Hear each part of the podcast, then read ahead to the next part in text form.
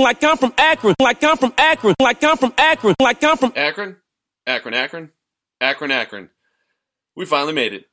Opening week of Penn State football 2017 is here after seven to eight long months of waiting the Nittany Lions to kick off at noon on Saturday against the Zips. It's Andrew Callahan and Sean Fitz bringing you the first in-season bi-weekly episode of the Lions 24/7 podcast. Lots to talk about as always. For the first time, it's going to be real, looking ahead to some football uh, and a quick rundown of what's to come. Today will be our offensive preview for the season. Sean and I will talk about you know the passing game, the running game, a couple predictions apiece return back to what we learned from fall camp, and then get into the mailbag. So a little bit shorter this week, uh, but nonetheless, real meaty stuff to talk about. And, and, and before we get into it, I want to stop you there because you wrote probably the most insightful article on Penn State football this offseason, published it over the weekend on Lions 24 7. Thank you. Uh, it was phenomenal. Uh, I just got done reading it. It's Sunday evening. You posted it this morning. It's pretty long, no, no lie. Very long. but uh, no, I, the insight into the scout team and how everything works, uh, it was just, I thought it was phenomenal.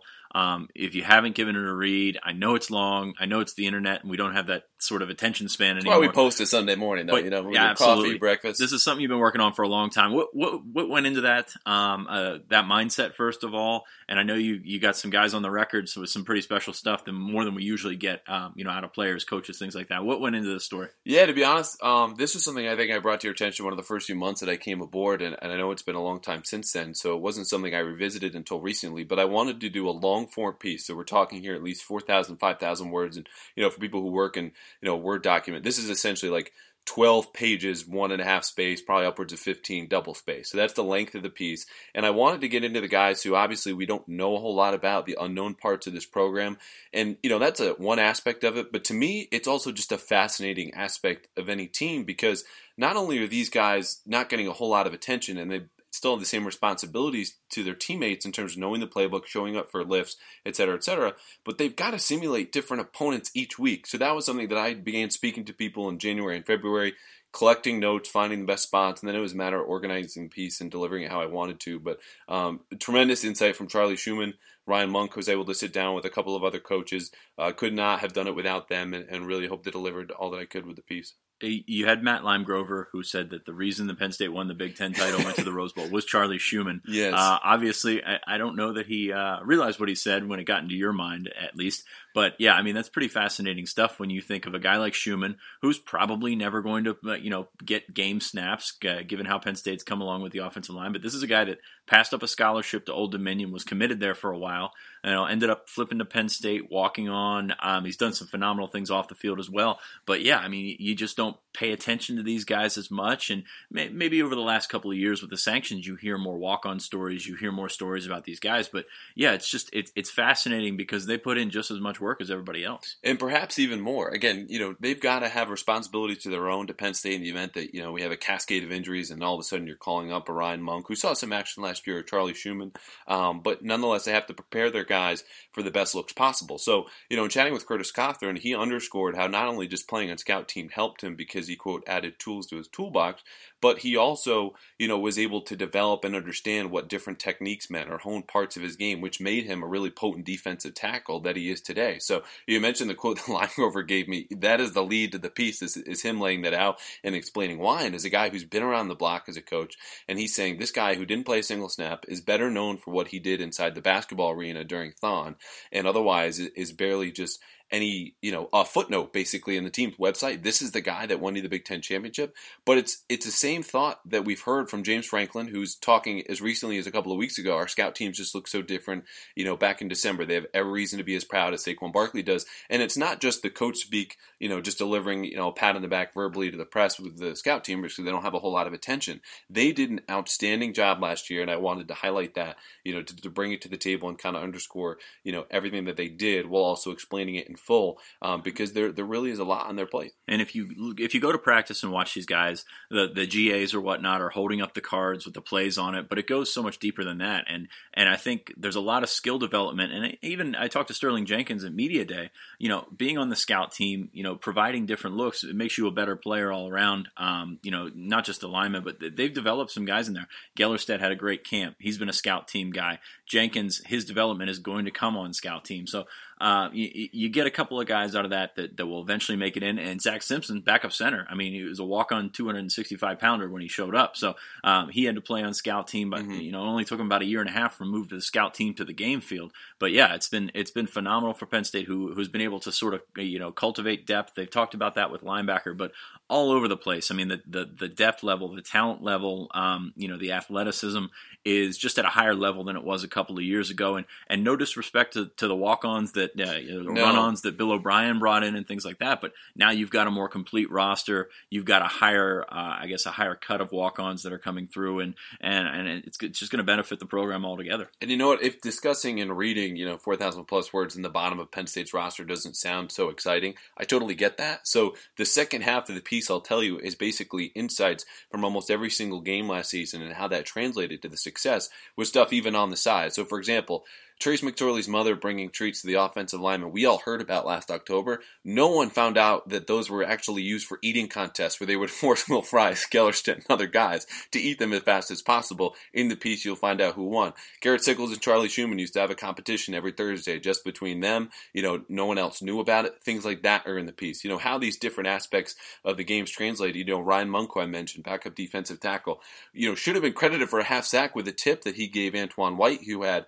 you know, all of his three half sacks against Kent State in the opener, well, Monk picked up on something that allowed him to pick up the second of those half sacks. So it's things like that that you'll find in the second half of the piece. Really fun to put together. Took a lot of time, uh, but was glad to finally do it and, and you know really put a, a, cap on 2016 before we head into the new year. And you know the transition, of course, is the camp that we just concluded with.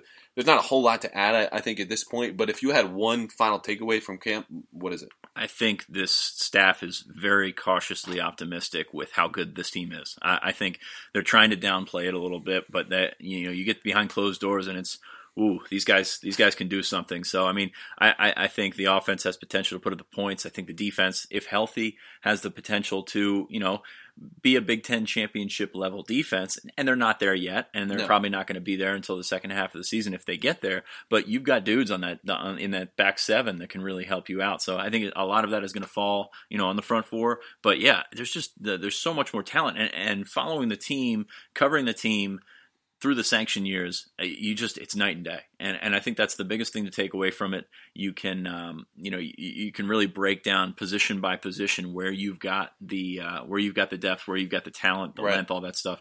I just think it's fascinating to watch and to see how James Franklin and and by, by extent Bill, Bill O'Brien have built this roster from where it was to where it is. I, I just think it's a fascinating uh, angle. And this is the time, of course, for hope. Like everyone is going to be off to at least above 500 season. You're going to a ball. Everything's going to be great. You know, in Penn State's case, you're headed to the playoff. But the thing that struck me about this camp is that the themes were repeats almost exclusively from the spring, which to me, as much as there, you know, is reason for hope for everybody, the reasons for Penn State seem to have a, a, greater backing than you might just in an average summer or fall of these are the reasons we're going to be good. For example, Juwan Johnson I don't know if I don't know if you heard had a really great offseason. Okay, they started in spring ball. Every player or coach that you talk to, whether you brought up the offense or not, say, "Hey, who's having a good camp?" They go, "You know who's having a great camp? Juwan Johnson." That continued throughout the entire bit of the summer. He stayed healthy, so that gives you more confidence that he'll break out. Um, the back seven: Lamont Wade, Mike Miranda. Well, Mike Miranda's on the offensive line, but Lamont Wade, freshmen who are going to contribute. Tariq Castro Fields, another one. Like they're they're just all of the themes that we had translating depth along the offensive lines. I kind of conflate those two right there. Uh, they repeated themselves in summer, which to me gives them more credence and things to believe in. And in whole, really, the confidence that you would have for Penn State going into the season. Yeah, and we look at the storylines replacing Godwin. Um, will the offensive line come along? I, I just think there's the the problems they face right now are far far smaller than they were two years oh, ago. Oh my god! And, and, and it doesn't really have a much to do with the Big Ten championship. I mean, this is the same team we would have seen regardless. Um, you know, whether Penn State would have probably gone or won nine games last year instead of uh, going to the Big Ten, or excuse me, winning the Big Ten title game, going to the Rose Bowl. So I, uh, we were talking last week about the floor, the worst case scenario, mm-hmm. and when you're talking about a worst case scenario of seven or eight wins, That's pretty good. I Which mean, was the common forecast a year ago. Yeah, exactly. And, and you're talking best case scenario, obviously national championship. Hey, it's a good place to be in. You know. Yeah, yeah. Another uh, theme that repeated: uh, Koa Farmer, another guy who I don't think I've talked about enough uh, on this podcast, but you know, to back that up again, things we heard from spring, also heard in summer, everyone stayed healthy, and that's really what you want out of an offseason. Um, now, you touched upon replacing Chris Godwin. Obviously, the biggest challenge facing this passing game. Should Johnson step in as expected, that almost seems like a wash. Of course, you know, in the past couple of weeks, I've taken it upon myself to watch the film from every single game last season and just to see if there's anything that we might have missed or things that might provide insight. Godwin's third down catches are number one with a bullet on my list of things that I think people might have forgotten about a little bit, and that's partly due to the hype. Uh, but beyond that, you know, is there any reason in your mind why this passing game, which had better than 3,600 yards a year ago and nearly 30 touchdowns, shouldn't step up uh, again this fall? There's really no reason for it, but you're right. There, there has to be a guy that goes out and gets it on third down, and we don't know that Juwan Johnson can do that yet. He's got what two or three catches uh, to his name so far. DaeSean Hamilton. Um, I think he's going to have a big year in terms of production. Um, you know, he's got to be able to make those catches as well, and, and we'll see on the other side. I think DeAndre Thompkins a step ahead of Saeed Blacknall, but Blacknall has made those plays against uh, Wisconsin. Mm-hmm. So I, am sort of on the edge. You're you're not going to replace Chris Godwin with, with you know stereotypes or anything like that. But he was the dude that went, that went out and uh, made those big catches down the field. And I just think you know it's going to take you some time to figure out who can step into that role as the as the big play guy. Mike Gesicki is probably the guy that I look to. Uh, you know, yeah. he's he's considered a fourth wide receiver essentially. He's going to be have to he's going to have to be the guy that makes those catches and and takes that next step. So um, yeah, you're right. I think there's so many weapons. How can it go backwards? Of course, it can always go backwards. McSorley, if he takes care of the football, should be able to put it in the hands of somebody that can do something with it. Right. Uh, Chris Godwin also 11 touchdowns, more than double than any Penn State receiver had a year ago. I think you know the common expression is it's not going to be a one man effort. You're not just tabbing Juwan Johnson with hey, you got to be the extra receiver, which means you got to fill Chris Godwin's shoes entirely by yourself. It will be Gesicki. Saquon Barkley been splitting out a lot more in camp than we saw a year ago. I think that's really the next step in this passing game when you look about what's going to be different year two of Joe Moorhead's offense. I think he's more refined as a receiver. Of course, all the raw tools you would want there, and any kind of football player are in that 26 uniform. Um, but he should see more catches. He had the best catch rate of any Penn State wideout or you know pass catcher a year ago, and that'll translate more opportunities for him uh, as we head forward. And, and, I think ultimately there's no reason that this shouldn't move forward. Of course, it's college football; anything could happen. And the way I measured this was not only just are they going to go forward or backward, but how far forward could they go? I put an over under on the site last week, four thousand passing yards for Trace McSorley, which I'll remind you probably Michigan. Uh, you know, even that first game against Kent State wasn't so high in terms of total yards. Minnesota, you know, was was middle of the road. Is that a number you think he can get to after hitting three thousand six hundred fourteen? Last season, I think so. Um, I think w- when you look at the schedule, uh, they've got an opportunity to p- potentially blow some teams out, so that might have an in- impact on these things. Uh, yeah, I, I just think uh, uh, I, I, look at efficiency more so than yardage. Um, you know, he, he had some big time yardage games where you know he, he completed half of his passes. So um, I think that uh, I look to efficiency a little bit more. But yeah, I think he can top that four thousand yard mark. Um, don't know how many times it's been done, uh, you know, in in the Big Ten, but uh, he's going to have the opportunity and the weapons at his disposal to do so. So I think yeah, we can go we can go a little bit a little bit over. Okay. I will take a little bit under, but I think you hit the nail on the head in terms of efficiency. This is an offense that blew out teams at the end of last season with what? Big plays down the field. And, and McSorley completed just under 50% of all deep balls following the loss at Michigan a year ago. So you're talking from week five on, every ball that was going more than 20 yards, you know, if it wasn't this one being caught, it was going to be the next one. Careful, but, Joe Moorhead's going to come find you for saying 50%. So. I didn't call them 50-50 balls. I'm just just stating some stats. Uh, but from zero to nine yards, again, starting at that line of scrimmage, for the whole entire season, Trace McSorley just barely above 60% on those throws between 0 and 9 yards. I think that's the area where you'll see an uptick. And the reason I mention that, too, of course, these explosive plays, the talk at this time a year ago revolved so much around those RPOs to the point where then it translated into those big plays. And I think we'll see it revert back because teams will say, first and foremost, of course, we can't let Saquon Barkley beat us, but what's next? Well, it's going to be those deep bombs off of play action where you have three guys downfield and seven in protection. So what does that leave? It leaves in between the run and those deep passes that intermediate zone where those RPOs will be lethal. And I think you'll see a lot more there. The efficiency goes up, but a little bit down. And you mentioned the I, I think we'll see more of Tommy Stevens this fall throwing the ball. And and a guy that I, am looking to, and maybe not going to be a frontline starter or anything like that, but Brandon Polk um, has really come along. The guys have praised him through his camp. Um, he, he, can be dangerous in that intermediate. Running those drags, it's it's very tough to yeah. stay with Brandon Polk across the middle of the field. So I'm really interested to see. You know, he's not going to cut into DaeSean Hamilton's snaps too much, but Polk can be an offen- uh, an offensive weapon that they don't have right now with the, with that speed. So Sean Fitz calling for Brandon Polk breakout star of Penn State's passing game. There's six different breakout wide receivers this year. I'm just going to go with all of them. So, but but Juwan Johnson. Juwan.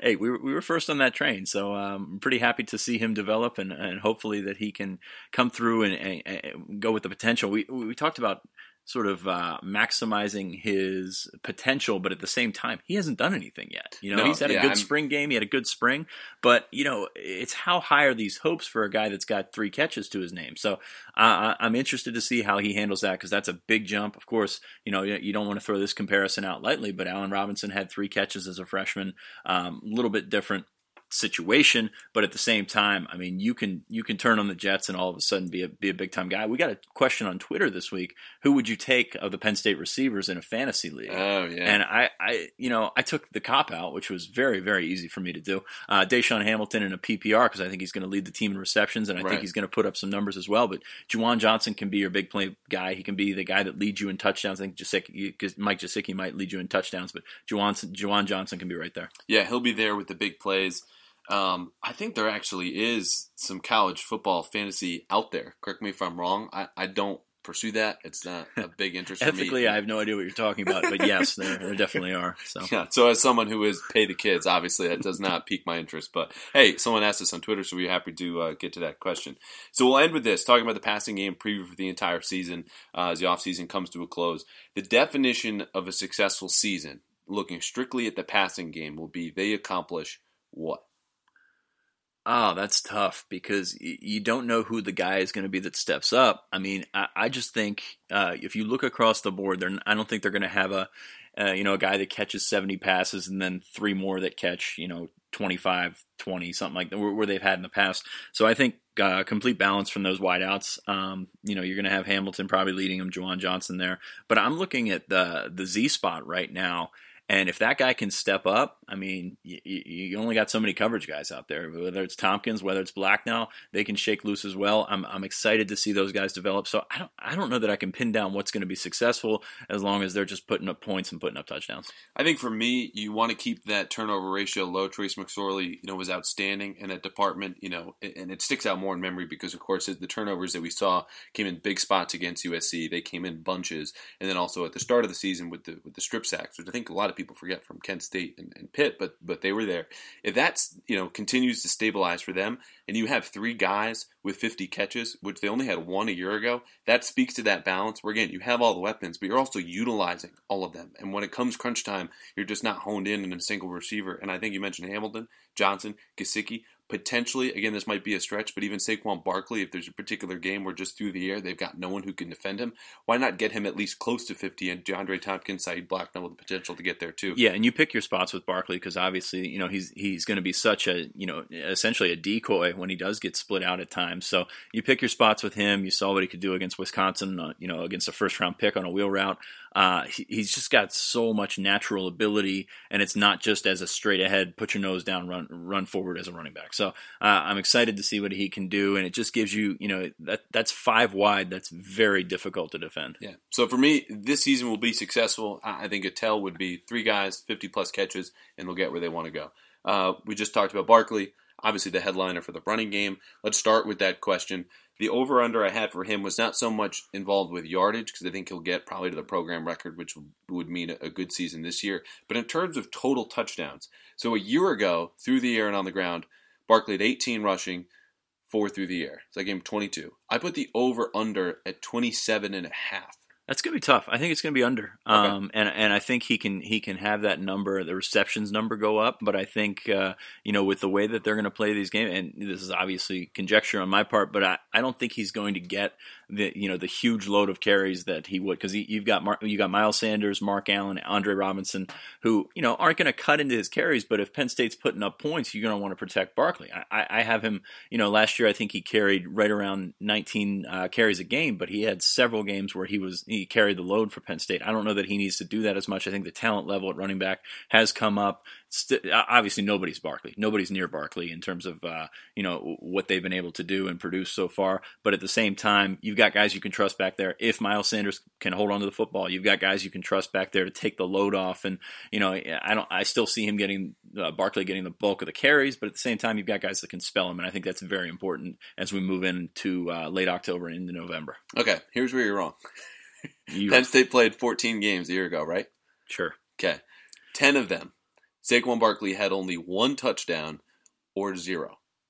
So he only had four games a year ago with multiple touchdowns. In your mind, is that something that you think is likely to repeat itself this fall? No, no, Okay. I don't. That's why I'm taking the over. I don't think it will be, you know, way over, but I think 28 to 30, you know, particularly given his increased uh, presence in the passing game, will put him over because I, that number when I found it just blew me away, and it's something that you would just think is, is so silly. Like, there's no chance that guy was held to one touchdown in in 10 games that they played. I forgot you were going to nerd out on me and just uh, just take that one to me. That's me nerding out. You should avoid any and all tell the tapes coming up because this is just going to be just a, that's going to be like a little baby stat coming in for uh, some of those. Which uh, I think I had that McSorley chart up not too long ago. I was surprised you weren't you know Over- upset over- about me nerding out over there. No, no, I, I and you're right. The, to to hold Saquon Barkley there, Yeah, but isn't that ridiculous? It, it it is it is, and I'm still trying to process that. That's that's insane when you think about uh, the production that he had, especially against like a team like USC. I mean, and you know, I looked at the stats a little bit ago. Um, you know, obviously not much against. Uh, I think it was Indiana, Michigan State. Um, struggled against those, even even though he got a bunch of carries against Indiana. It's going to be. I think you mentioned earlier seeing a lot of Tommy Stevens, and uh, I think I feel the same way about Miles Sanders, about Mark Allen, about uh, Andre Robinson. So. Um, I don't know that he'll get to that number. It just seems like a lot of touchdowns. 27 and a half, a lot of touchdowns. No, it's totally fair. Uh, and, and I think the other part of that equation is you're talking about the best back in the country who just spent an offseason getting bigger, better, faster, and stronger. He good. Yes, he be good. Uh, now going back to that question, which had you stuck for a little bit for the passing game, success for this running game. I- I'll lead off with this one. You know, this will be a good year for Penn State on the ground. If, for me, if they just cut those runs that either go for zero yards or negative yards in half. We, we forget about how big of a problem, or if you haven't been listening to this podcast, that was for this offensive line, which really was the weakness. We're not even talking about clearing room or just providing good pass protection. It was just, you know, the carries that just had zero chance from the get go. If you just give Barkley a sliver of space, we all know what he can do with that. So now it's a matter of just creating a wall and, and not allowing defenders into the backfield because he'll take it from there. So they're able to cut that, you know, that stuff rate that they had, which was among the bottom 10 of the country, in half and just return to average in that area. Be And you hit it right on the head. I actually stole my answer. Those negative plays really killed them last year. If you look at uh, Barkley's yards per carry, still fairly impressive when you take into account how many times he was hit as soon as he got the football. So, uh, you know, I think it, it goes more on the offensive line than it does the running game. You've got so much talent in the running back uh, in the backfield that you're going to get your carries, you're going to get your yards, whatever. But uh, if they can move people this year, I think that was the biggest thing last year. Is you know they they weren't great. Eh, I don't think they would have graded out all that high in terms of moving people and moving mass. And, and James Franklin said it a bunch last year that you know they just weren't putting people you know back a couple of yards. So uh, a bigger offensive line. You got guys like Steven Gonzalez and Chasz Wright who are just massive. Um, bigger offensive line, uh, Connor McGovern in the middle, much bigger than Brian Gaia, as we've talked about before. So uh, I think they're going to start to move some people this year. Uh, will they be a great offensive line? Eh, it might be a little bit uh, too far fetched right now, but yeah, I think they're going to be. I think we're going to see noticeable strides, and and that's the biggest thing for the offense, uh, and it's the biggest thing for the running game in general. Um, so I'm excited to see what they can do. Uh, they've got some guys up there that you know are, are just a little bit more naturally talented than the guys they've had in the past, and Yep. just I don't think it's any more difficult than that. It's just uh, simplified. I think they're going to start moving people. All right, prediction time. Penn State's offense in 2017. I'm going to go bold right off the bat. This doesn't have to do so much with the team, but Saquon Barkley is taking home some hardware in December, and it's not a bowl trophy. It's the Heisman. Wow, that's uh that's on record, right? Yeah, it's on record. Yeah, I There mean, it is. I, I, think he's certainly in the discussion. Um, it's going to be tough in my eyes for the Heisman to go to somewhere else. It's not a quarterback, and I think that you got Baker Mayfield, of course, Lamar Jackson's coming back, um, Sam Darnold, who impressed me as much as any player I've ever been impressed by in, in person. Uh, so yeah, I think it's gonna be very tough for that to happen.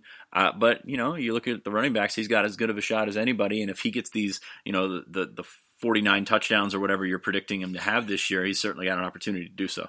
Well, you did owe me one twisting of my own words, so I will let that one slide. Yes, Barkley wins a Heisman with 49 touchdowns at that. But all right, what's your uh, prediction here? Well, I'm going to go out on a limb and say that Penn State is going to outscore its opponents in the first half this year. I'm glad at least my prediction was bold. Oh yeah, yeah. I stay stay away from that. But Penn State outscored by 29 points in outscored in each of the first two quarters uh, last season. This one's going to be better for your blood pressure because I think Penn State's going to blow out some teams, and I think that starts. And, and maybe that wasn't my prediction, but I think Penn State averages 50 points a game in their out of conference schedule, and that includes Hey-o. putting up a lot of points on Pitt. So uh, I'm really interested to see how this how quickly this offense can take off. Obviously, last year, you know, they made their mark coming from behind and and blew teams out. I mean, 160 points in the third, 166 points in the fourth, um, compared to giving up 58 and 72 respectively. Uh, I just think that Penn State is, it, you know, they're just going to turn on turn on the gas a little bit earlier and put up some points, and it's going to be helpful for a lot of people because I think a, a lot of people like to settle into their game time rituals a little quicker than they would have had to do last year. Okay. Sean Fitz, man of the people, going to drop a lot of points on Pitt. I want them to drink beer, and I want them to be happy drinking beer. Oh, Uh, I have that's- nothing against drinking beer. Um, but I'm curious then. Okay, so Penn State outscores its opponents. They're going to drop 50 plus in their first or average in the non-conference. What game to you will be the first that they trail or tied at halftime? Ohio State's off the table. I think Northwestern. Okay. Um, you know, Iowa is a concern because it is Kinnick Stadium. I mean, it's it's a difficult place to play, and they've had success playing at home. But I just think Northwestern is, uh, you know, Penn State prone to the slow start out there. You know, it might be a cliche or whatnot, but it's going to be tough for them to to go out against an experienced quarterback, a dynamite running back, a defense that's probably better than it's given credit for, and, and, and get going. So I think that's probably the first game when you look on the schedule where they're going to be trailing at halftime. All right. Dip into the mailbag to wrap up this episode of the Lions 24 7 podcast. Two questions one, Big Ten, big picture, uh, and then we'll wrap up with the one that is Penn State specific. So the first, uh, we've talked so much about the Nittany Lions. Obviously, this offseason should be a good year, but if you're looking outside of Penn State's building, which team to you guys will have a breakout season in the Big Ten? I'll go on record really quick because I've talked about them a lot. Uh, Indiana, I think, is going to improve upon their season a year ago. I think they're going to go to a bowl game. Uh, that first game against Ohio State, I think it's about a three touchdown spread right now. I, I would take Indiana given that. Um, just the pieces that they bring back, I think they're very well coached, and you know that combination is always a good one to have. Hoosiers, I, I would peg probably around eight wins. I'm not sure where Indiana is going to be, especially with the coaching change. Um, and that first game, uh, I think Kevin Wilson's going to try and put up about 170 points. So uh, we will see, uh, you know, how that spread works out. But I think Indiana can be good. Um, you know, I, I don't know that they're there yet. They've got the veteran quarterback that we've talked about so often. Um, but yeah, they, they've got potential there, and, and they showed it last year. I think their defense was underrated last year. So um, I go back to Northwestern. It's going to be a tough one. I think that Northwestern, Wisconsin is going to decide the Big Ten West, and uh, you know I'm really not sure who to take in that. I, I, I like Wisconsin a lot. Don't love them, um, but you look at their schedule and they've got you know clear sailing if they can get by Northwestern. So And they're already starting in the top ten. yeah, absolutely. So uh, it, it'll be fun to see, you know, and, and you talk about the balance of the divisions, which it's it's not even close. Uh, but it'll be fun to see that West play out with those two guys. in Nebraska should you know should come around and probably beat a team they shouldn't. Yeah, they've got too much uh, upheaval for me to, to pick outright and say, okay, they'll get there. You know, Tanner Lee, a lot of people have said good things about their, you know, quarterback who should start out there for the Huskers. Defensively transitioning to a three-four under Bob Diaco, just too much there for me to say, okay, breakout. But but there's definitely potential there uh, out in Nebraska. If they can get something out of their quarterback, they'll, they'll be fine. Uh, Tommy Armstrong was was good for them at times, but really bad for them at times. So if they can get a little bit more consistency out of that, they can stay healthy. They can they can be right there. Quarterback's important to football. You heard it here first. Very very important. Yeah. Last question in the mailbag. Uh, Penn State.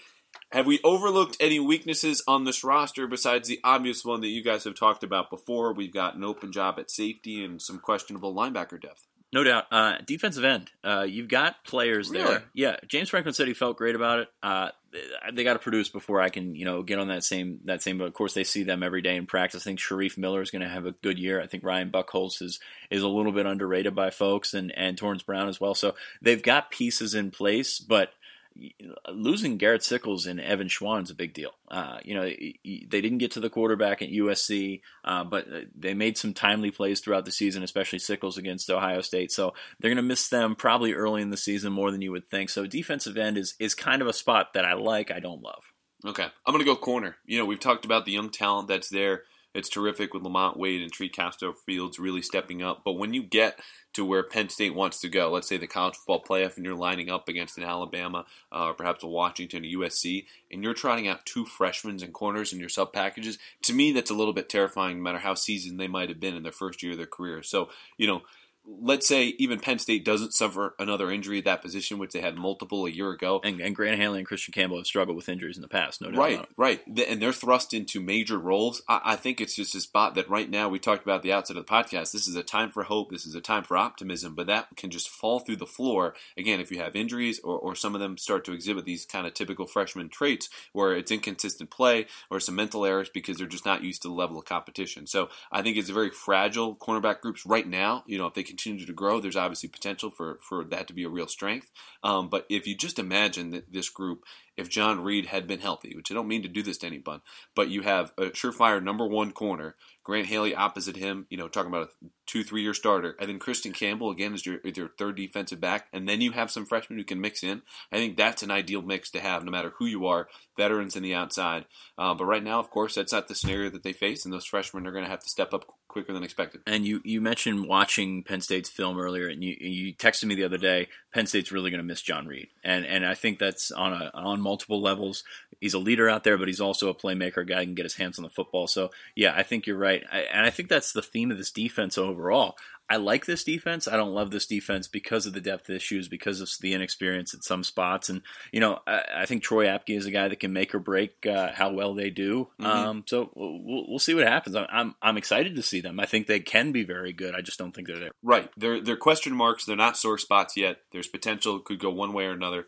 Uh, and that's just about where we stand. So this has been it for the Lions 24-7 podcast here as we enter Akron week. Again, as we mentioned multiple times, we're going twice weekly. Please find us on iTunes, rate, review, uh, leave some comments in there.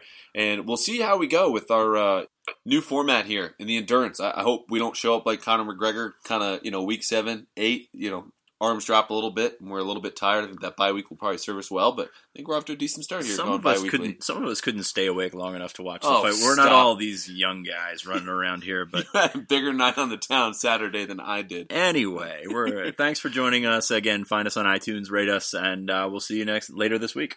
Later this week.